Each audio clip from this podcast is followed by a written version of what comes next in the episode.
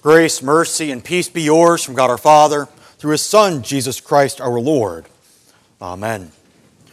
The Word of God that calls for our attention this morning comes to us from the Old Testament reading from 1 Kings chapter 3, verse 9, where Solomon prays, Give your servant therefore an understanding mind to govern your people, that I may discern between good and evil. For who is able to govern this your great people? So far, our text. As we come together this morning for the second Sunday after Christmas, we're faced with the great paradox of wisdom that's found both in our Old Testament reading but also then in our gospel reading. Where in our Old Testament reading, Solomon prays for wisdom because he is young and inexperienced and needs that to be able to fulfill the job that God has given him as king of Israel. On the other hand, in the gospel reading, you have the 12 year old Jesus who is wise well beyond his years, astonishing all those who hear him, possibly bringing them in mind of the reputation that Solomon had after this prayer. But this prayer is not anything unique. We heard about it on Christmas Eve. God giving the same promise to King Ahaz, Solomon's descendant, on down the line. Ask for a sign, be it as high as heaven or as deep as Sheol. And Ahaz, of course, says, No, I will not put the Lord to the test, feigning piety. But Solomon is the complete opposite. He's like, Lord, I don't even know what to ask. You know, give me the wisdom to even know what there is. Because he says, I do not, that he does not know how to discern between good and evil, how to go in and out among the people of Israel. So he says, This is what I need just the ability to do my job. And as God does with all faithful prayers, He gives much more than we possibly think of when we ask for it. And he says, I give you this wise and discerning mind, so that none like you has been before you, and none like you shall arise after you. And as we look at all the leaders of the world, of all the many countries and kingdoms and nations that have arisen over the course of all of human history, no one has a reputation for being wise like Solomon. Not only knowing what he needs to be able to govern his people and to settle disputes, but also how to lead his people And they're going in and they're going out. So, that as was said about Jesus in the temple at 12 years old, could be said also about Solomon. All who heard him were amazed at his understanding and his answers. Because as you read through the reign of Solomon, especially in 1 Kings, you see people coming to him from all over the world to ask questions, to see if the report that had been given about him and about his wisdom was actually true. And the Queen of Sheba summarizes it best. I heard about all this, and not even the half was told to me. And so, also, the teachers in the temple, as they're sitting and questioning and hearing the answers that Jesus gives a year before he should even be starting to study these things. They are astonished at his answers. And that brings us to us and our need to know our insufficiency in our understanding of what God does in our world and in our life. We're here today in, I believe, the rarest Sunday in the entire church year because usually it falls right around Epiphany. We don't often get the chance to celebrate the second Sunday after Christmas, having that option again.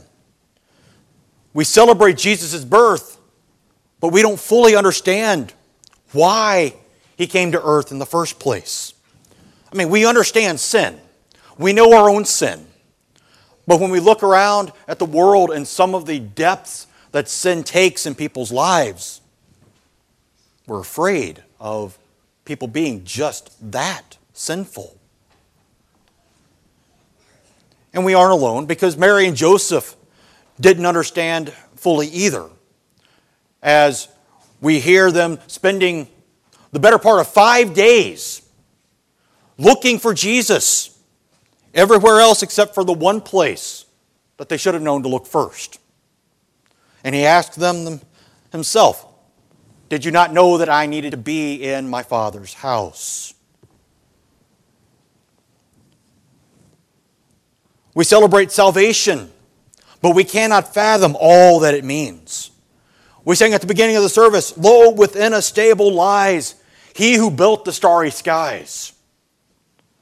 In a stable, in a small town, lies the God who created everything. We hear about it and we just take it for granted because we have heard it every Christmas for as long as we can remember. But we can't fathom the depths of that statement. And the hymns go on and on through the Christmas season. He came down to earth from heaven, who is God and Lord of all. And his shelter was a stable, and his cradle was a stall. The God who created everything that we see and everything even that we don't see came down for the lowliest of births. Came down so that he might rise and as we'll sing at the end of our service this morning, glorious now, behold him arise, God and King and sacrifice. We understand the God part, in part. We understand the King part, but the sacrifice part is what gets us. We don't fully understand what it meant for Jesus to sacrifice himself on the cross. And thankfully, we don't have to understand it. We don't have to be able to give a dissertation as to what the cross means. We simply have to believe it. As Paul said in Ephesians this morning, in him we have redemption through his blood, the forgiveness of our trespasses according to the riches of his grace. In him we have obtained an inheritance having been predestined according to the purpose of Him who works all things according to the counsel of His will. We don't understand the riches of His grace. We praise the richness of all the grace that He shows us, but still we don't understand why He gives it to us. We don't understand the depth of all those riches.